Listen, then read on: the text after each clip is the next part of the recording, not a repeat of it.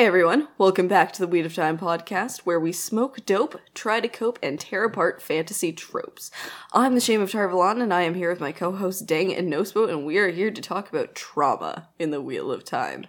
And to clarify, we do not mean blunt force, we mean emotional, deep, PTSD causing trauma. You know, the real nitty gritty shit. yeah. There's lots. All that character development up in there.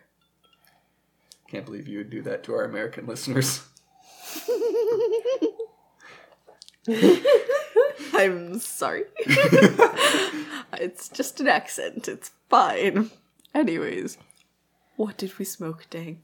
We smoked Aurora Blue Dream, um, Oh, which is a pretty freaking sick sativa we've been loving lately. Yeah. Um, it's so nice to smoke weed, but then like still have the energy to get through your activities. Exactly. Cook a meal. We are not cooking. no, it's also like really giggly, which is fun. Yeah. Everything's funny. So we smoked like five bowls of that.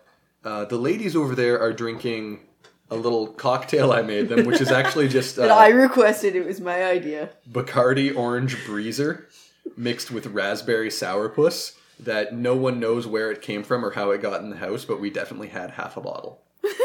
uh, I've got good old water. but we did order. I also have water. okay. I also have water. Oh, I guess they all do. But we we ordered food from a local restaurant we like, and it's on the way, so we'll have to pause at some point to grab that. Because this is going to be a long one, fam. 29 minutes. Holy shit! It's on its. Oh, it's I- so close. I know. Already. Okay, but we are here to talk about what. we are here to talk about a, our yeah um trauma in the wheel of time again and again like the deep-seated emotional trauma that deeply is upsetting and stuff That deeply is upsetting and stuff. Hell yeah! Did you say trauma is um deeply upsetting? Trauma is traumatizing, you know. yeah, Yeah, just a little bit. Um, just a touch A little bit of heat stroke. fuck so there's a lot to get through in terms of trauma. Uh, yeah there's a lot of very traumatic things and they happen a lot and we've got a lot to say about them. yeah So this may end up being like a bit of a series of ep- episodes. We'll see. yeah It might just be one six-hour episode. We'll we'll see. we'll put it out in parts if that's the case i want to be able to get through this you know yeah, me too. yeah Um, but let's maybe start with Morgase. I Yeah. think that's at the top. Yeah. Okay. So some of the things we're going to be looking at when we Oh, do okay. this is how does it affect their character development, the choices that they make, the actions that they take further on. Mm-hmm. Does it change who they are fundamentally as a person? That sort of stuff. How they would react in scenario or situations. And something I'd like to dive into is could they have completed their plot line or certain things in their plot line without that trauma having occurred? So I guess that conversation will have a lot of really Talk around. talk around double speak. We'll see how that goes. Talk around Riyadh. I wish know. I could have prepared. Talk around real. Yeah, talk around Riyadh. the world I of spoilers. Is that a joke I made last night? Because that sounds like a joke I made last night. I think you made one about just talk around Riyadh. Yeah. But I said talk around Riyadh. I'm adapting your joke. Oh. It's collaborative now. As long as I get partial credit. This is your podcast. You get you get majority credit, I think. Still gotta get photo credit on the Insta, you know? okay, but like honestly, like tasks are not divided equitably, and they have no choice in the matter. like, I'm just the talent. Like, I, I won't be into that, that until the cows go home. I occasionally provide food. Yeah. that's true. And sometimes just the phone to order it on. It's funny because that just happened. Like we were ordering more stuff, so it made sense. Um, Now for something completely different. More Morgase, getting assaulted by Yeah. Eamon Valda Eamon Valda, and by Rahvin. And yeah, Yeah. and by Rahvin. Because really her plotline is launched by trauma. Oh, Because, and uh, she was also literally tortured by the leader of the questioners, Yeah. Oh yeah. which is why she agreed to have sex with Eamon Valda. So she was literally tortured and then Yeah, and I was still really mad at the girl who fucking shamed her for yeah, being upset Breane or whatever the fuck her name is. inconsolable because like obviously Yeah. I think that she was projecting. Uh, she was a refugee, so I'm assuming that something bad to her had probably happened. And seeing Morgase react that way makes you question your own trauma and if you needed to be reacting that way, but you don't want to dig it back up inherently. So you just say, well, fucking get over it. I've gotten over it as well. If I can get over it, you can get over it. I I, I- I could see that. Um. still wasn't cool though. Still really upset me. No, Oh, yeah. to totally acknowledge, but I think it's also just interesting that mm-hmm. we examine where it comes mm-hmm. from. 'cause it's probably from an additional place of trauma, mm-hmm. which is fucked up. and like psychologically, that's a really good point. So Yeah, we're we're gonna trace back all the trauma. Well, I think for us, she was traumatized by this, so she traumatized her to do this, and without that trauma, the the last battle is lost. Wow, you ever just hate the human species as a whole? Oh, I remembered something that we need to add to uh, Rand's section. Okay. Um, I'm, I'm gonna start talking about my thing here. Yeah. Yeah, go ahead. Um, I think we need to go back further because we skipped quite a bit into Morgase's plotline. Because her plotline in the books, her story is launched by trauma. Is hey, this Forsaken showed up in my court, like fucked with my mind magically and assaulted me, destroyed my claim on my throne, and essentially had me kicked out. Like Yeah. that's pretty freaking traumatizing, right? Uh, and I'm gonna argue it started a little bit before that because Tom had to go and kill Uh, the Galad's dad. yeah. Taringail. Tarantino. Yeah, because he was going to kill more It gays. is. Yeah. Yeah. And like I know they say like this is all part of being a royal over and over again. Like you just have to deal with shit. The chapter I just read yesterday was about a woman who's being tortured by one of the not tortured or being he's being sexually predatory to a lot of women Okay. that support Arymilla. Hmm. Oh yeah, the fucking old creepy guy that's obsessed with her and like sending off a maid with him with no one to protect the maid and it's like there's a lot of girl on girl victimization Yeah. Mm-hmm. in this series and it's upsetting. That's legit. And we kind of just get There's told, no like, solidarity yeah. within the sisterhood at all. everything we've seen, and maybe this is just because royal families are fucked. Everything we've seen is just like that's just part of being the nobility. That's the cost of being in the nobilities. You have to deal with this shit. Like, Yeah. and I don't know how cool I am with that. I mean, think about the the blood and death that the Andoran crown is probably sitting on. You know what I mean? Mm-hmm. Upsetting. So yeah, I think Morgase's trauma started well before. No, that's The fair. books. I but what I mean is her story arc. That's Uh, fair. That's what I had initially said was her story arc for us when we come into it is launched by an extreme series Yeah. Mm-hmm. of traumatic events. Off into the White Cloaks where she is tortured and further assaulted. Yeah. And A lot of bad shit. yeah, things just don't really go well for her. Like ever. Yeah. No. So how does that trauma affect her choices later on? Um I think it certainly affects how she behaves while a prisoner Yep. of the Shaido, because they were going around sexually assaulting people. And I would say that the extremes to hmm. Oh, this is going to take some talking around, I think. Yeah. There's a very important thing that Morgase does. Yes, yes, yes. yes. Um,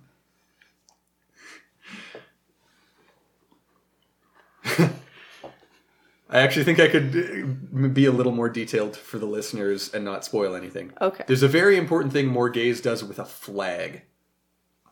If I remember correctly.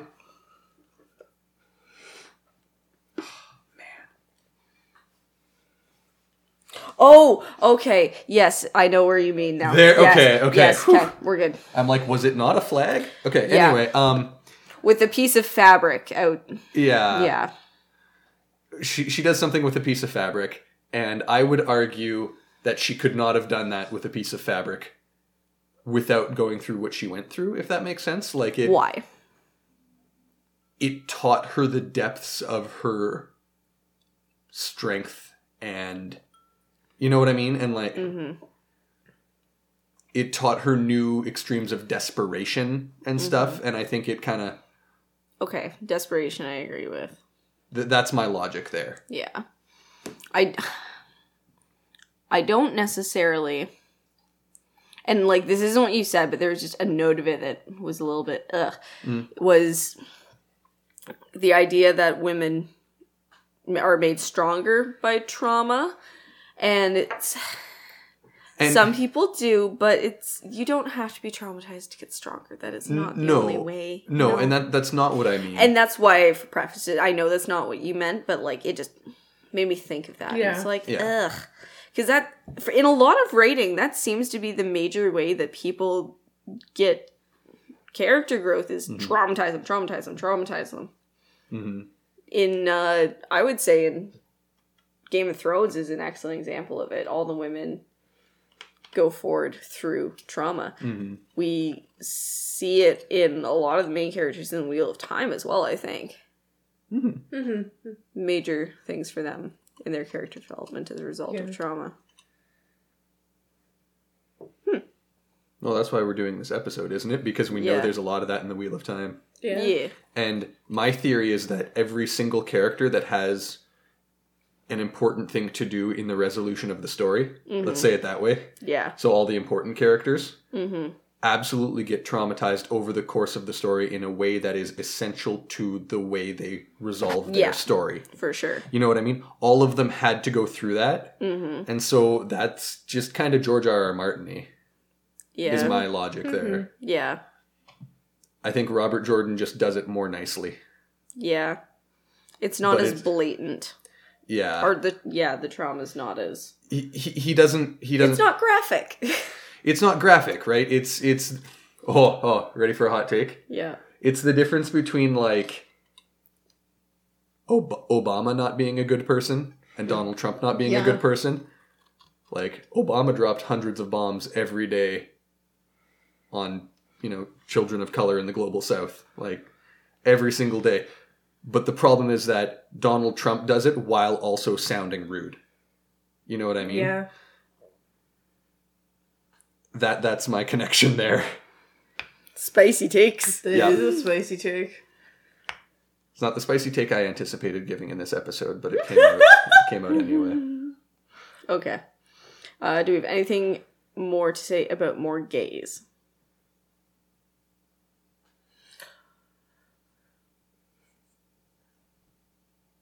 I don't think there's more that I can say about her at this point. No. Really, I have very little, just a lot at once interaction with her. Yeah. I haven't gotten into much more. Like in the last chapter, or one of the last chapters I read, we didn't we summer gaze for like half a second, and that was it. Um, I will say that uh, reflectively, like looking back on reading the series, regardless of the fact that like all she does is get traumatized for her whole entire plot arc, it seems. I remember, like, I have overwhelmingly positive feelings about Morgase as a character, Oh yeah. and overwhelmingly positive memories of reading Morgase's parts. Oh, yeah. Oh yeah, There are a lot of characters I remember as being tedious. Mm-hmm. Tedious all the time, tedious just sometimes. You know what I mean? yeah, Like late series, uh, mid series Rand got tedious for me. a little bit. But sometimes. there were some parts of Perrin that I found tedious. You know what I mean? Like there's there's parts of everybody.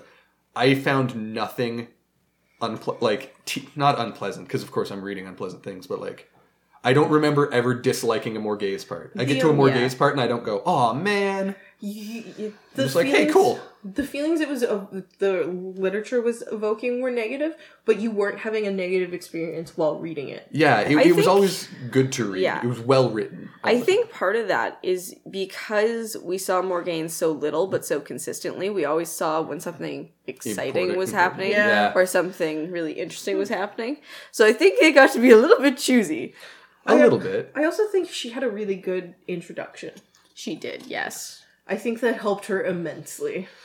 Uh, Rand just falling into the, The garden. Yeah. castle walls of Caemlyn, like, come on!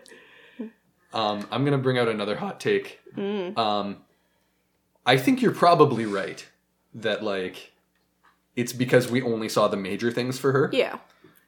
Uh, and my argument is if taking out unnecessary filler from a person's plot line Mm-hmm. made it that much better compared to some others in terms of readability, Yeah. I think Robert Jordan should have just cut a lot of shit. Yeah. I think he should have cut a lot of shit out of everybody's plot line if that's the case. Like, I think that's because Morgase was the secondary character, though. it, it absolutely was. she wasn't You only got what was necessary. Yeah. She's necessary to the story, but it could have been a different character that had that, you know? Yeah. Yeah. It could have easily been written as a different female character that had that same series of events almost. Yeah. Mm-hmm. I see that. All right. Anything else about Morgase? I don't think so. All right. Mat and all of his drama. Oh boy, howdy. There's a lot. So first Shall of- we take it chronologically? Yeah, let's Yeah. start with having Abell Cauthon as a dad. Okay. fuck? I think we forgot something when we were discussing Mat. I Yeah. think we forgot to discuss um him seeing his sister on the way traveling to Tar Valon to become Aes Sedai because I feel like that was a little traumatizing for him. I think he's very worried about her. It's a little bit of a similar energy to like Ron with the radio in Deathly Hallows. Yeah. I could see that. Maybe not like an initial. Hmm. It almost seems less like a traumatizing event and just like More like a worry. yeah, like an anxiety that's gonna stew over a long period of time and then he's gonna explode about it, sort of thing. That's Mhm. fair. But but that's a good point to raise. Like I wouldn't have thought of that. All right. Chronologically. Uh, whatever caused him to have that badger fetish must have been traumatizing. Spicy. Um, Getting boxed by Nynaeve 800 times. as yeah, a boy. getting literally beaten by 90. Intense physical abuse for his entire life at Nynaeve's hands. No wonder he's the shortest one. Oh, horrible, horrendous. Um, but yeah, growing up with Nine Ave, traumatic. Uh, what else? upsetting. Why would you say that? Um, so the dagger. yeah, Dagger's the obvious first one.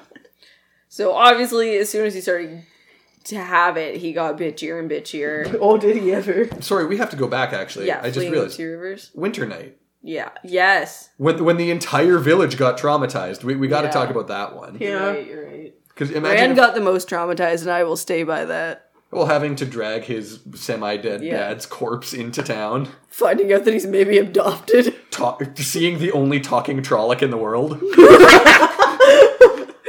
Narg traumatized me. He must have had it way worse. Like Having to deal with never meeting an Aes Sedai before, and like you know all how they have all the stories about it, and he's so Yeah. worried about like what this is gonna cost him. And then now he's got no choice. He's being taken straight to the center of their power Yeah. Yeah. because of the dagger. Mat had a rough time first couple books. Eh? Yeah. Yeah, I really did really under I really wish we got to know Mat just a little bit more before he became an The immense bitch. supreme bitch. Yeah. Because Mat Cauthon, the supreme bitch. Episode fucking title? hated Mat until the exact second that he left the White Tower and was trying to be subtle about it. and, and beat the crap out of Galad and Gawyn. These two know, because I texted them the whole way through. I would read and be like, oh, come on! Why is Mat doing all these dumb bitchy things? no, no, I mean, like, Oh. as he's leaving, like, fighting Right. Galad and Oh. Gawyn in the courtyard and betting loads and winning loads of money on his way out the door. Getting weirdly lucky now. yeah. Guess my karma's just, you know, switching. About time. Dun, dun. Also, I think I've said this to Shane before, but I don't know if I've ever said it to you, Nospo. The way I imagine Mat while he's under the influence of the dagger is Kili after he's been shot by the uh, poisoned arrow in Desolation of Smaug, and his eyes and face get all shadowy, and he's just a huge bitch limping around everywhere. That's how I imagined Mat for like a book and then some. Oh, I forgot that happened to Kili. Oh yeah, It's been so long. Uh, we should pause. yeah. Is the food here? Yeah. Oh wait, wait, wait! I we go forgot. ahead. Mat almost died three times, not twice. What's the third time Mat dies or almost dies? Um, when he's getting hung, Yeah, when the wall falls on him, Yeah. and when he actually dies. when he actually dies. The wall falls on him in Ebou Dar. Oh, Oh shit, that's true. Okay, give me one sec. Pausing. all right. So we were talking about Mat dying, and I'd like to actually pick apart a piece of the language that we used, because we seem to imply that Mat had only almost died three times, and I think we are doing our boy a disservice. But there are times he's actually died. Yes. There's two times what- he actually died. He almost died that time, but he has almost died many, many times as well. I J- think. Sorry, ahead, go I think those are two. ti- uh, Two of those times at least are when being a ta'veren, a ta'veren saved him, or else he would have died. That's legit. Almost died from the dagger. Oh fuck! yeah, I did almost die from the dagger too. Yeah. God, I can't wait for that scene at the TV show. Expelling the Oh, the The dagger exorcism, juice. The Constantine exorcism. I'm just imagining Shiriam, no, Siuan Sanche, standing over top of Mat's unconscious body, With a mirror and slapping the Jesus out of him. She definitely wants to do that now. Like, May Christ expel you! Or whatever the fuck they say. power of Christ compels you. Yeah. Big nutty of energy. Oh god. Beating Mat and yelling the power of Christ compels you. the light compels you. Episode title.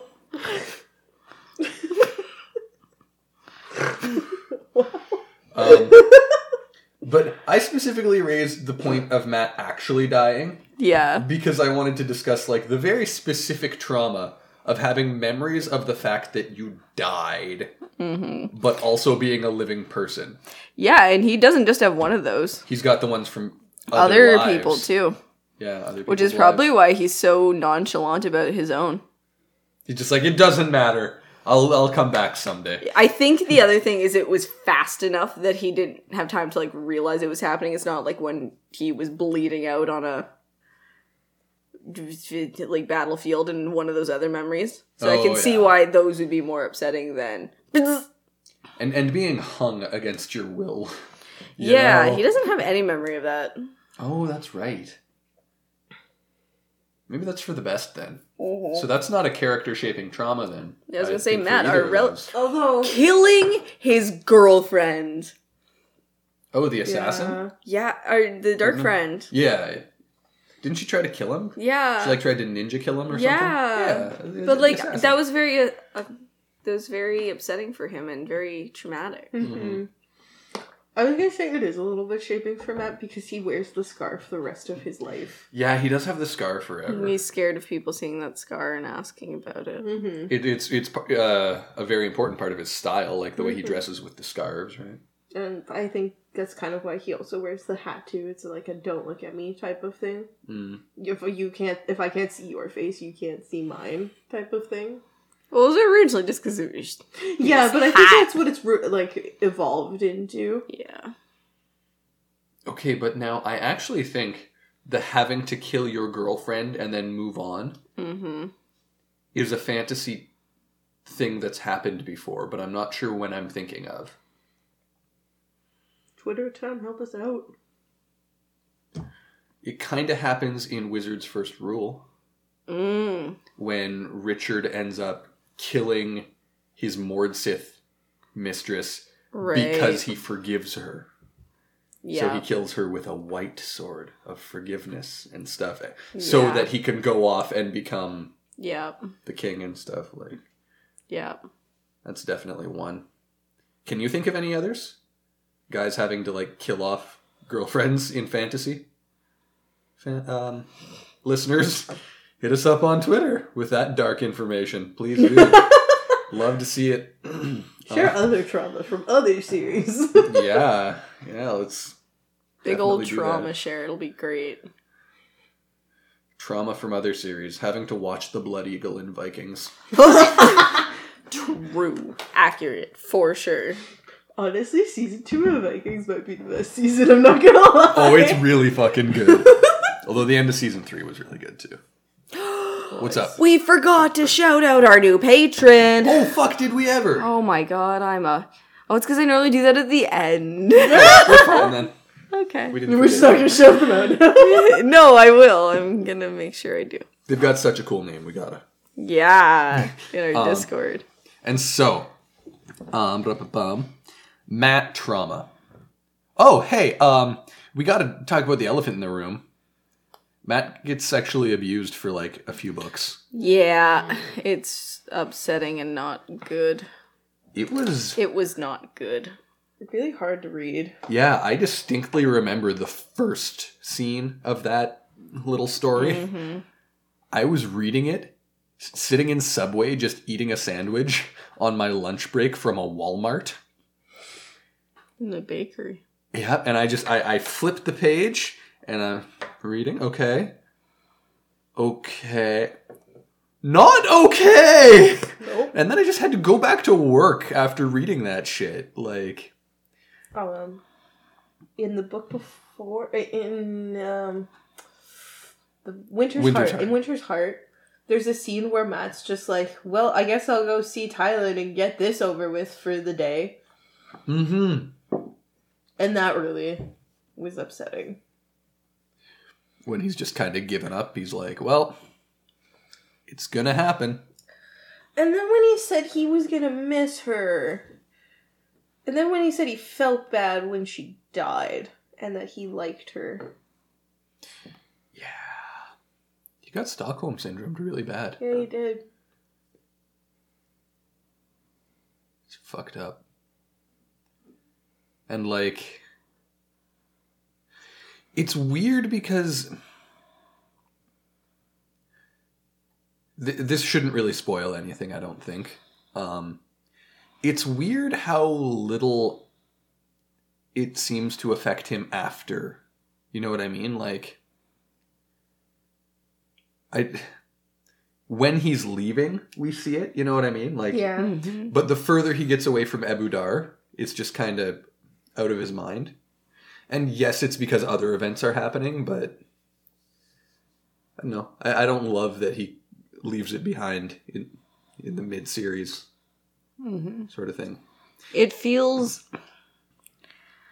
not to hate on Brandon Sanderson because he obviously did a very good job Mm-hmm. with finishing the series. But when he took over, the biggest issue I have with his writing is with the way he portrays Mat. And And I think that's when that changes. And yeah. well, he said it in an interview at one point. I think Mat, as a reader, was his least favorite character, and I don't think it's a very controversial take in the community to say that that came out in his writing. Oh, yeah. Yeah, yeah, yeah. And so I, we, we certainly can't lay it all on Robert Jordan. No. That's no, no. absolutely true. Um, I'd like to have a sit down with Brandon Sanderson about it, though, and just Yeah. find out, like, because here's the It thing It was so blatant. that's a wildly traumatic thing that happened to Mat. In mm-hmm. terms of the ways in which people get traumatized in the series, it does not get m- much more major than that. You know what I mean? Yeah. Yeah, yeah, yeah. and yet he has like the least issue with it mm-hmm. overall and that feels like a misstep in the writing to me Yeah. Like It thi- sounds like you just ignored the history. yeah well exactly. It's like no this wouldn't fuck up the way he acts ever right? Whereas much smaller things i would argue fuck up other characters more. Although i can't think of a specific example. I'm sure we'll come up with some at some point. Oh, Everything sorry. I'm I'm adding in the patron thing at the end, so I don't forget. Good? Okay. So your laptop's just wobbling over there. I'm like, is she okay? Yeah. All right, what's up, NoSpo? That's sad, actually, to know that it doesn't really affect the story in a huge way. 'Cause Yeah. It's so wildly traumatic. And I would argue maybe that's why some people in the community don't really give a shit about Tylin assaulting Mat. Because we don't see the effects of it. Yeah, Yeah. they don't see him completely scarred and debilitated at any point. And so they're like, well, obviously he doesn't care. He was fine with it. It's not a big deal. yeah. When, like, I know that's not true, just based on what I read. Yeah, it's, and maybe it's- that that's a function of the books coming out when they did. And this the time between them. Mm, Whereas I'm reading them pretty much back to back. So that's true. Yeah, it it is a very different experience to read books as they come out. mhm. Um, and I'm a little sad that I was too young to get that, or any of us were a little bit too young to get that with the Wheel of Time, considering the first book came out years before we were born. yeah. like Yeah. literally years. Like I think book one predates my parents being married. wow. Yeah, that sounds right. Yeah, that hey- it definitely predates mine. yeah. So uh, Here, let's see. When did Eye of the World come out? it's ninety or ninety one, I think. Mm. Come back. There's a chance it's eighty nine, but I think that's Tad Williams' first book, not. I was Jordan's. also thinking 89. It might be eighty nine then. Shit. What?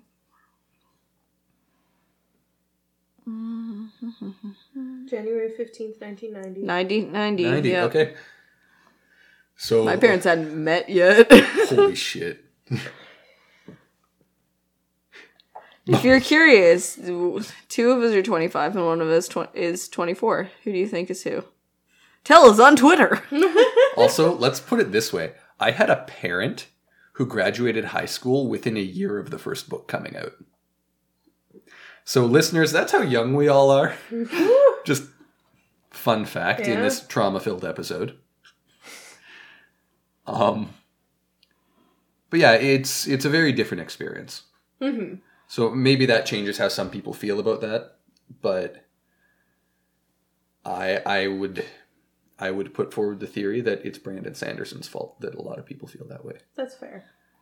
It's definitely a pretty major contributing factor, I would think. Um cuz yeah, yeah, yeah. So to summarize my thoughts there, Mat's assault should have been a way bigger deal. Yeah. Yeah, yeah, yeah. Definitely, for sure. Uh, do we have anything else to say about? I, I wanted to talk about him getting crushed by the wall a little bit. Yeah. Oh yeah, yeah. Um, just because, and, and I think it ties in a lot with why he got Stockholm syndrome so hard. Because he f- functionally couldn't like take care of himself for a long time. Yeah, because he was in like a full body cast and stuff. Like he, he had trouble breathing. Like So it, it was like there was that initial uh, restriction on his mobility that left him more vulnerable to what ended up happening. and like she, he had to become resigned. Like she's taking good care of me. Like even though this is happening, she's still taking good care of me. Type of thing. Yeah. I am Uh, receiving the best medical care. oh, okay, okay. He, here's a tie then. Stephen King Misery. Ooh. Can we say that Mat's plotline in there is basically just Misery by Stephen King? Yeah. and there's also parts that talk about Mat, like, or her trying to get busy with Mat before he was like fully healed and stuff. Yeah. Mm-hmm.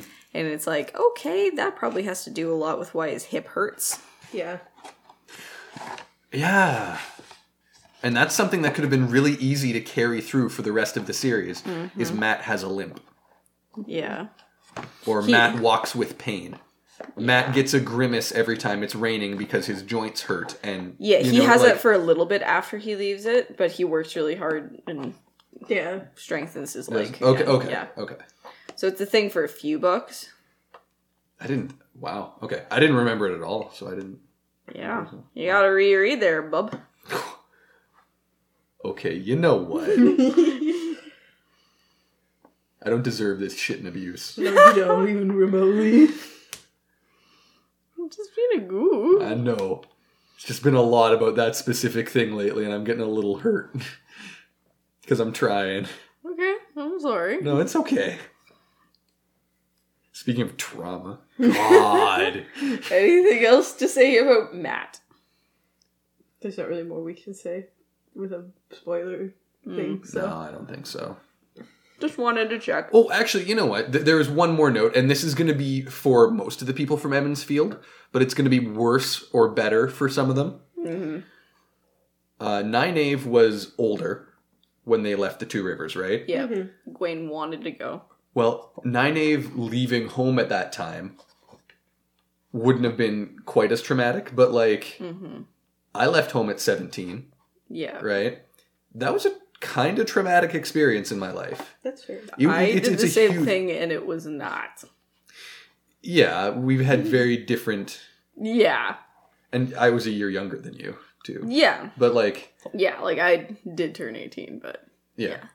But like, well, left away from him. and especially the circumstances under which they end up leaving, or right Mm. after the entire village is kind of razed. Exact. ransacked. And so it would be a traumatic thing leaving your families behind. Yeah. Now, Rand gets to see Tam here and there. Mm-hmm. Um, I think? No. No? Mm-mm. Okay. Okay. Never mind. So maybe it is just equally traumatic for everyone except Perrin then. Except his entire family dies. That's what I mean. It's Oh, more for him, but it's Oh, equal okay. for everyone else who left home. You Okay. know what I mean? That, that that's kind of what I'm No, trying I to get that. I just thought you meant it was less because. Yeah, no, it was I just meant he's the only one who yeah. had that in a different way.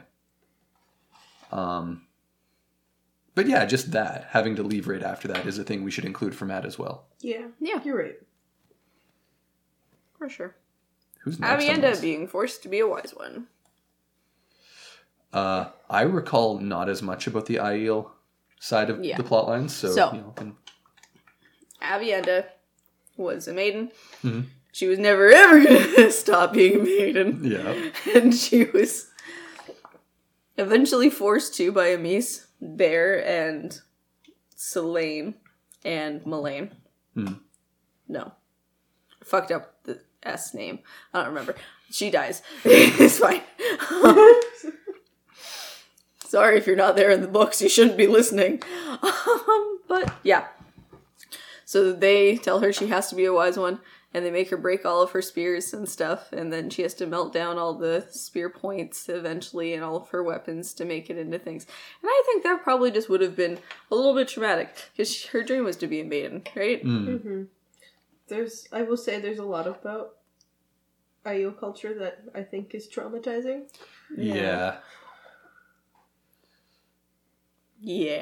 And we can be culturally relativist about it, but mm. like, I don't know. It's not unfair to look at the way some mm. cultures work and say, "Hey, this is an aspect of it that's traumatizing." Mm-hmm. Like we, we, we can still make those claims, and I think it's fair to make them about mm-hmm. Aiel culture for sure. They also just kind of live in a traumatizing place. Yeah. They they, they- Like, their just mean, ancestors like- chose a fucked up life a little bit. Shit with like having to find water. Yeah, and, exactly. Like that's really the part that I'm like, that has to be traumatizing. Like, and just having a culturally acceptable banishment of some men, basically. yeah. That's weird. Like, even if it is like really funny to imagine that one of them just like killed the Dark One and is chilling in Shayol Ghul, like mm-hmm. His What name's up? Frank. That's what we named him. Yeah. Our head Hey canon guys, I killed the dark one. that, that was what we thought is one of the Aiel who learned he could channel and went off to kill the dark one. Just succeeded and is sitting there waiting for them at the end. That's what we wanted to happen, and then everybody lived happily ever after. Oh, I would argue that any Aiel that went through Rhuidean in the in the crystal beams Mm. Yeah. or, or crystal Yep, pillars, And learns the history, so all the wise ones and the clan chiefs. traumatizing. Do you think that was Just trauma- l- Go ahead. So the trauma had to be a little enough that they survived because there d- were ones that died Oh, because the trauma true. was too great. So traumatized, but to a lesser degree. Otherwise, they would have died. That's true. Do you think it was really traumatizing for Moiraine? to go through Rhuidean? Oh, the three things. I don't think any more so than the general accepted test test is. I think it's a very similar experience.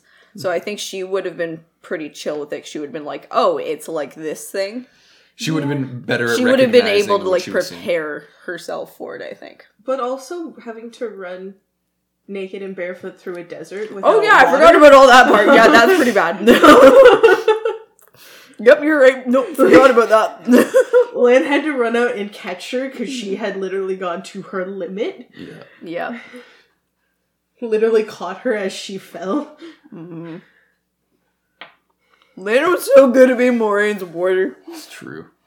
Um, but I was traumatized reading what Rand saw in the uh, in Rhuidean, right? Like Why? Why were you traumatized? traumatized in terms of this changes the entire story. You know what I mean? Like Yeah. the plotline is kind of going in one direction, and you expect this is how things kind of work. And then he goes in and he sees the history of the Aiel, and it's like, oh wait, things are connected in ways you didn't possibly guess, and now things are going to go a lot differently than It you might showed have how guessed, deep right? the story can go, how Yeah. deep the lore is. Um, books one to 3 Mhm. had a very different plot line, or led me to believe that the story is going to be much different than four and five established. One, two, three were like their own mini plot arc, and then a new one starts in Shadow Rising, and it's like, here's our baby hill, and then here's our big hill. Here's Dragonmount. Real ranting and raving hours are about to happen. This happens all the time in fantasy, and it's dumb and bullshit. Y'all should just do better planning.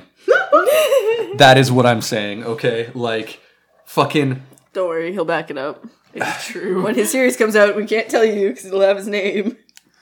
But no, here's the deal: is like, it's like they go in with a prologue and a first chapter worth of an idea, and they're like, I could take this somewhere, and they.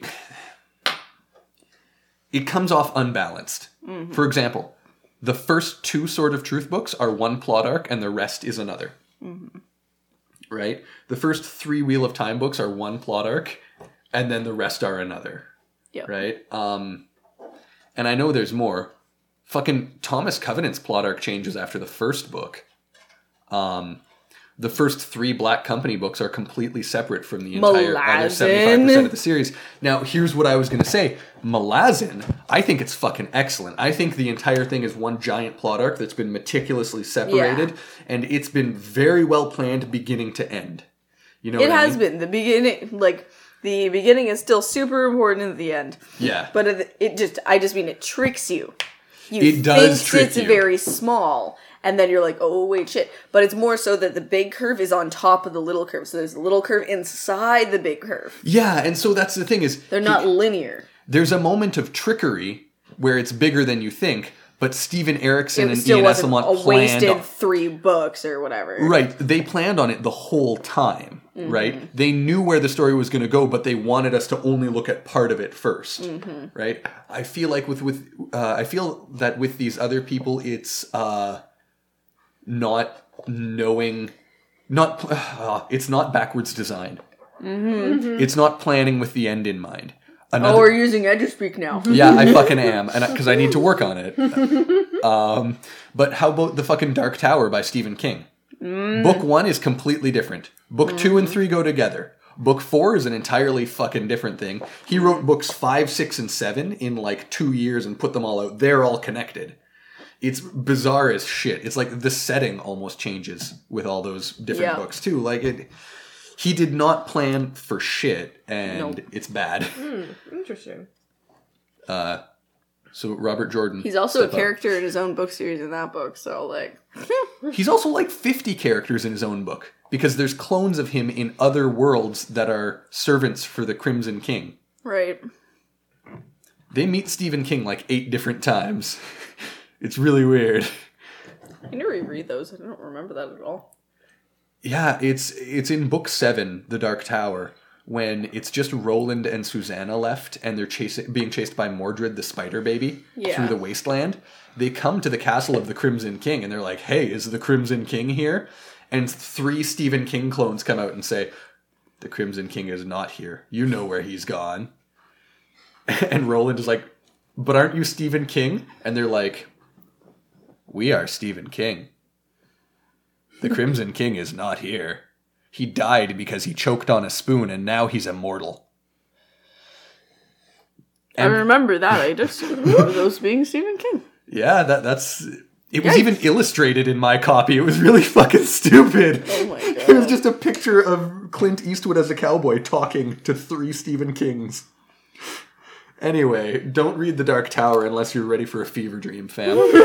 Yeah, It's traumatic. fucked. Tying it back to drama. Aviendha, forced to be a wise one. Do we have anything else to say about that? Yes, and I'm sorry I'm going to just keep talking. Yes, That's do okay. it. But I've talked to both of you about this already. Mm-hmm. Listeners, get ready to be enlightened. Um, I love that confidence. Amys, Amys, Amos. Amys is Aviendha's aunt. Yes. Mm-hmm. Okay. And she ends up forcing her to be a wise one. Or being part of the people who force her to be a Yeah, wise one. she she's part of the people that train her. Yeah. Yeah, and including.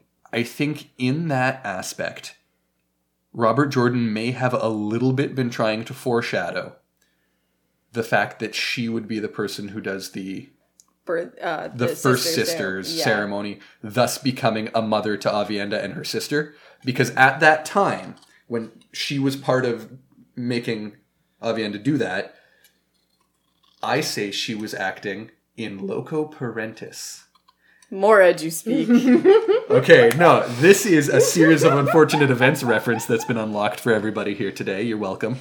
Um, oh, I forgot She- you to do that. she was acting like a parent in that parents often are unsatisfied with the way their own lives went and they try and force their children to live their lives according to the way the parents wish they had. Yep. And like not even just that, but sometimes parents just have expectations that their kids don't fit and then they get really fucking emotionally traumatizing to their children mm-hmm. because their children don't turn out the way the parents want them to. And yeah. As a teacher of a, G- and a GSA facilitator. so Yeah. So, in terms of being complicit in Aviendha's trauma, she was really setting herself up well to be an actual sort of mother to her. Hmm. Is my take on that. Hmm. Interesting. I think with the Aiel, they a little bit at least follow the it takes a village. Yeah. That's that's legit. Everyone's a little bit more of a parent to every child, Yeah, which are like good for them. That's a better way to do it, it Yeah. is. but not in the way that book seven of a series of unfortunate events does it, mm. in which two kids have to go do the entire chores of an entire village. Did I say two kids? Yeah. Three kids. I don't think Sunny had to do much though. I don't think Sunny really has to do much, though. and I love Sunny. Don't get me wrong. But She is a literal baby. That eats rocks. Actually, at the end of that book, Violet goes to carry her across the desert, and she says, "No, I'm a big girl now," and walks with them instead. It's it's actually really kind of it's goosebumps moments, you Yeah. know, like emotional, traumatizing. Hate. Don't prefer it. We want to talk about next, or does anyone have anything to say Uh, about beyond? Uh, uh, you know, I think it was minimal trauma. I don't think it was like maximum trauma. no, no, and not all of these traumas are going to be equal, but I think we Yeah. should talk about them. Yeah, yeah, no, like- for sure. Um, Just like I think that's a good way to kind of sum it up. Is you, Could've been you- worse. yeah, it could have been worse. Nynaeve being attacked by Moghedien and Tel'aran'rhiod, because I think that's where her character kind of has a bit of a turning point. Like becomes generally just a bit nicer, you know? So, so hear me out. Yeah. Imagine you get high and you daydream and it's real vivid. And a member of the Gestapo comes out of your dream and tries to kill you. And then you find out it's real. Oh, jeez. And I think now we all a little bit understand Nynaeve better in that moment. Yeah. Yep. Obviously, she wasn't getting high or anything, but like, mm-hmm. she was using magic to reach a dream state. That's kind of how smoking weed feels to me, so it's the comparison I'm gonna make. No, that's Yeah. fair. No, I, I obviously I don't think Nynaeve ever imagined herself having to go against one of the Forsaken. No. She was just the Two Rivers wisdom and fucking Yeah. it's never it hasn't rained yet. Like what the fuck is going on? you know? I, I suppose it is really fitting that she's so tied up in the the Bowl of the Winds plotline, eh? The wisdom's like, why the fuck isn't the weather doing that? yeah, it, it makes me laugh a lot actually. Goes to this strange city state where her friend gets assaulted. Also, she can find this bowl because she know it's supposed to rain, but it's not But it's raining. not fucking raining. Why isn't it winter yet? um I think Traumatizing. her having to chase after all of the, the Emond's Fielders when they leave because she's like, no, fuck Yeah. this. This isn't happening. I'm not letting them do this. Like, Yep. And then shortly thereafter comes like Shadar Logoth and shit. And like, Finding out she can channel, I think that was probably traumatizing to her. yeah, I, I think everything, Whereas Egwene was like, oh yay! almost everything Egwene sees, or Egwene, um, Nynaeve sees happening to probably she considers like her kids in a way. Is really upsetting for her, but knows like what she's doing right now is what she's supposed to be doing right. in she order to help them. For sure.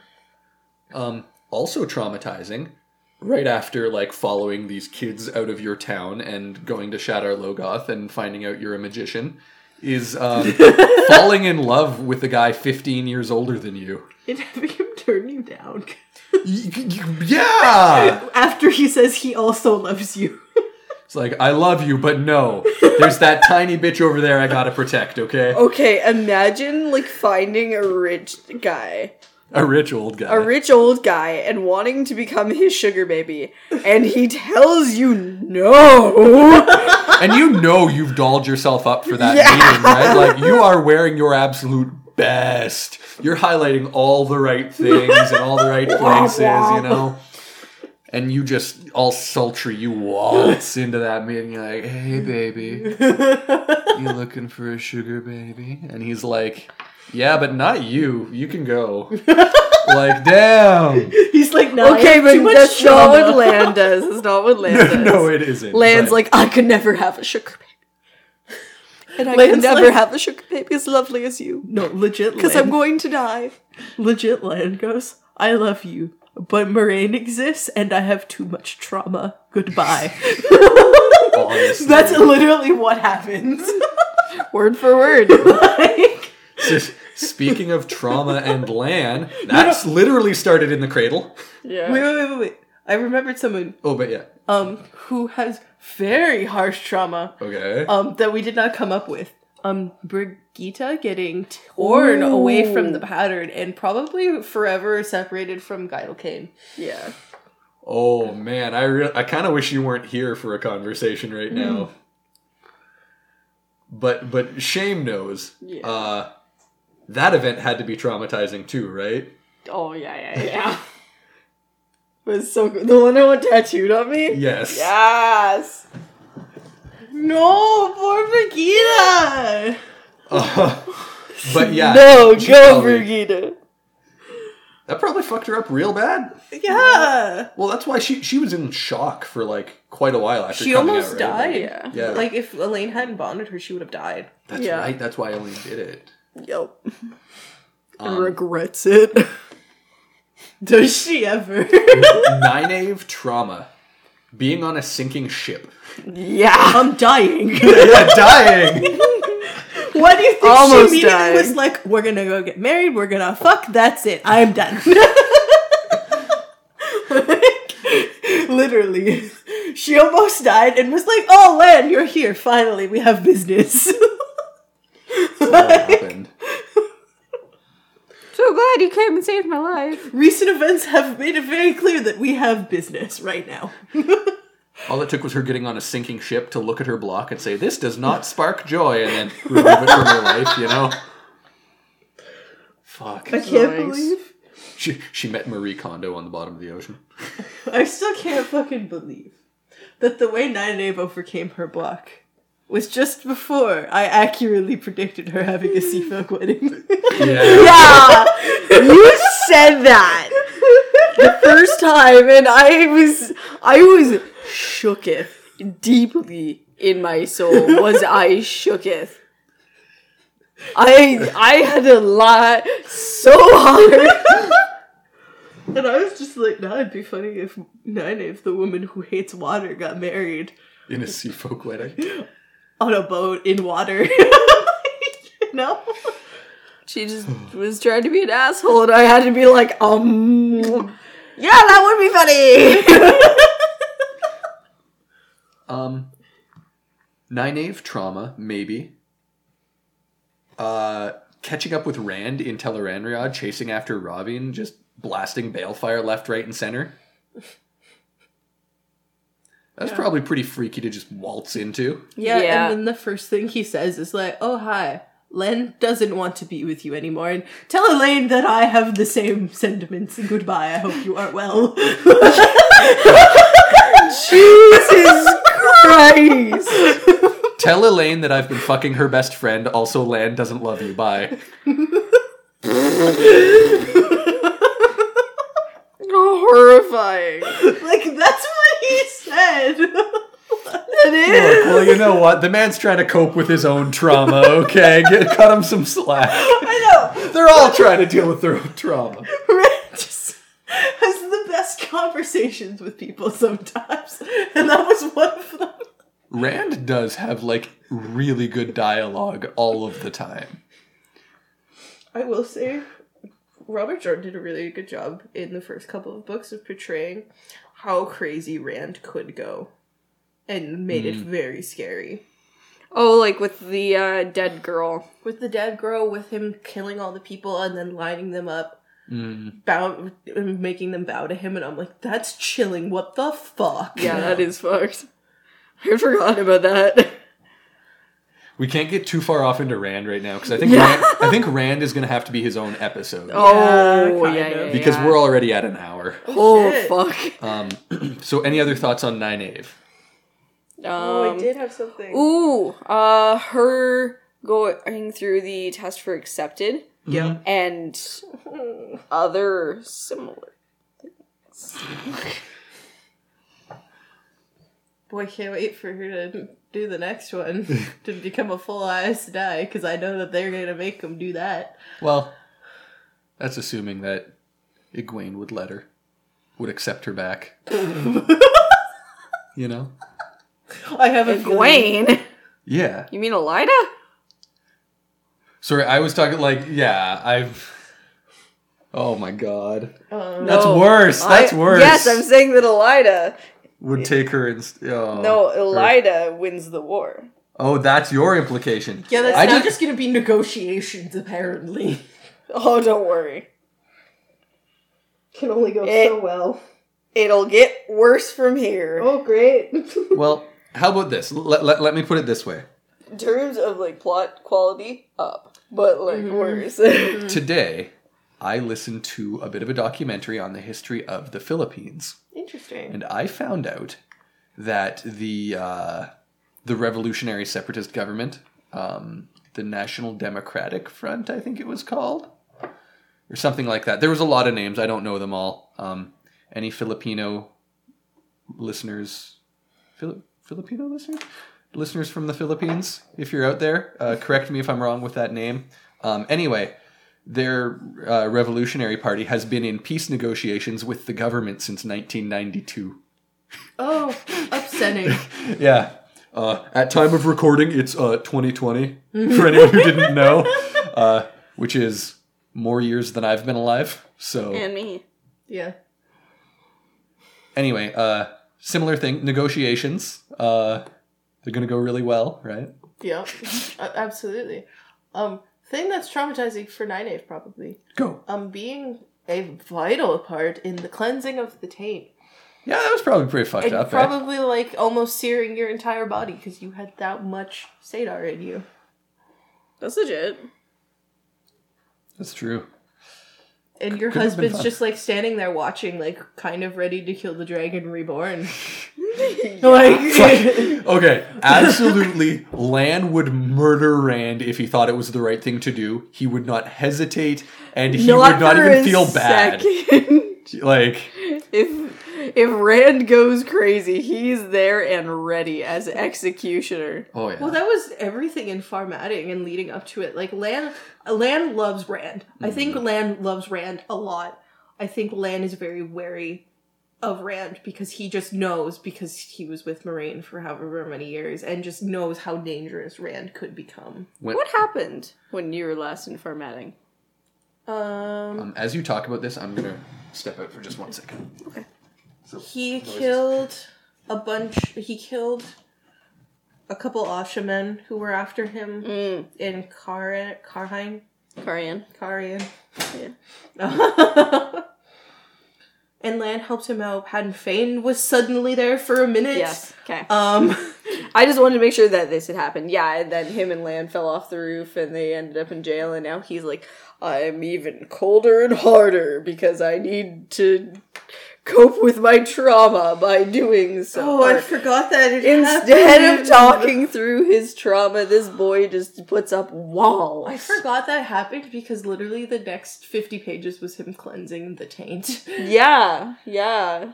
It gets overshadowed pretty hard. And Min is like, go honestly, I think Min goes through a lot of trauma as being the one who's always Yeah. there with Rand. Yeah. Be- being with Rand is not only exhausting, it is traumatizing. Min and Elayne kind of have to give Min lots of props Or for, Aviendha and Elayne have to Yeah. give Min lots of props. for um what Min has um helped Rand cope Oh yeah. Oh yeah. Like Aviendha should like Min fuck. solely based on the fact that Rand was still semi-sane yeah. at the time of bonding. Also, while we're waiting for Deng, I've been making a lot of face masks Yeah. for for people. If anybody wants the recipe, or not the recipe, I keep saying this, the, The pattern, instructions. the instructions slash patterns. Let me know or tweet it as, and I will uh, send that to you. Boy. Yeah. Aye, you will need a sewing machine. Can't believe you declined my money transfer. Yeah. I don't fucking mind paying for you to have an appetizer. You're my best friend. It's fine. I know. Um, Ugh. has Nynaeve been traumatized in any other? Oh, I'm Ways. sure. oh Not yeah. that we discussed. um, becoming the wisdom at a very young age because her um Mentor uh, died? Mentor died because her mentor channeled and fucked up, but didn't know, Mm, yeah. and I, having to is that what happened? yes, Canonically? yes. Are Where you did hear sure? that? Like, They they talk about that. That's how Nynaeve fig- figures it out. Basically, when? sometime when she's in the tower. Really? I That's swear. no, she's ta- she's talking about other apprentices. no. I swear she talks about that. The, that's the reason she became wisdom at such a young age. We're going to the internet. I swear her mentor died for treating someone and then making themselves sick because they fucked up the weaves that they didn't know how to do. Because they didn't know they were channeling. I don't think so. I'm gonna find I don't think there's any information. There's nothing that I'm finding about that, so I, I don't think it's true. But I know sh- Nynaeve does think about like peop or apprentices in the next village over who suddenly had a fever and got sick, and she remembers having something similar like that herself. Maybe. I will update our listeners when I do my reread. Yeah. Yeah.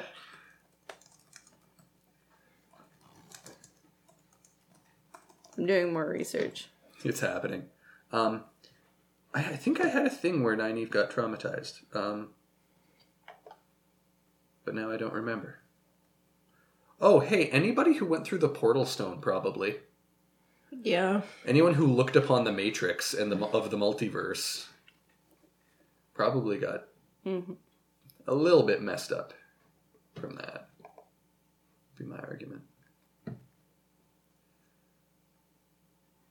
Yeah, we just find out that the wisdom died, but it wasn't from saidar necessarily. Okay. Okay. There we Um, go. Okay. Yeah. But anyways, Do we want to dive into another prison or do we want to close the episode off? We could close it there. Yeah, I think that that's lots for now. All right. Hmm. Let's think of something funny to end it on. In terms of Nynaeve being traumatized, joke posts welcome. That's, that's one to just spring on us and expect our best material here to close it out. I know. I'm thinking too. The only thing that's coming to mind is literally the fact that Rand got traumatized by Narg. Oh wait, no, I got this. I got this. Traumatizing event for Nynaeve. The birth of Mat. There we go. Hey, Changed her life forever for the drastically worse. Yikes. Thank you for joining us for this episode of the Weed of Time podcast, and we hope you tune in again soon. I'm sorry, I've got another. Yes. The first time Mat let a badger loose in her house. Oh, Wait, I've got another. The second time Mat let a badger loose in her house. She gets to beat him after at least. Um, so I Okay, I've think got another. The third time Mat. Anyway. Um, three days before they left the Two Rivers, when Mat let him badger his house. It wasn't Nynaeve's house, it was the green. It's not a psychopath. I would you disagree. sure? Did you watch how that boy left Tar Valon? That's true. Quietly, Yeah, it doesn't make without People with a raising stick. suspicion. that makes him smart, not a psychopath. They're not the same. Covering your tracks isn't a sign of insanity. All right, thanks for joining us. Uh, hope you tune in again soon. Please let us know any of your thoughts on today's episode on Twitter or Discord at the Weed of Time, and check out our Patreon for cool bonuses like our Danktions and Dragon series, where we play Deng's homebrew D and D series.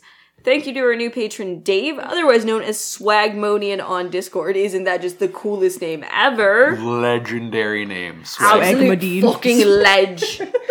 Swagmodian, we stand.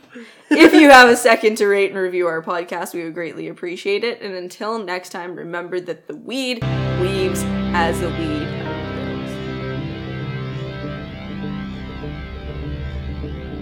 Dad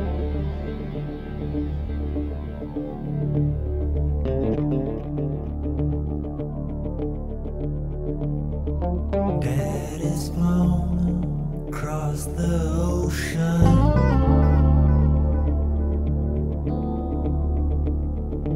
Leaving just a memory.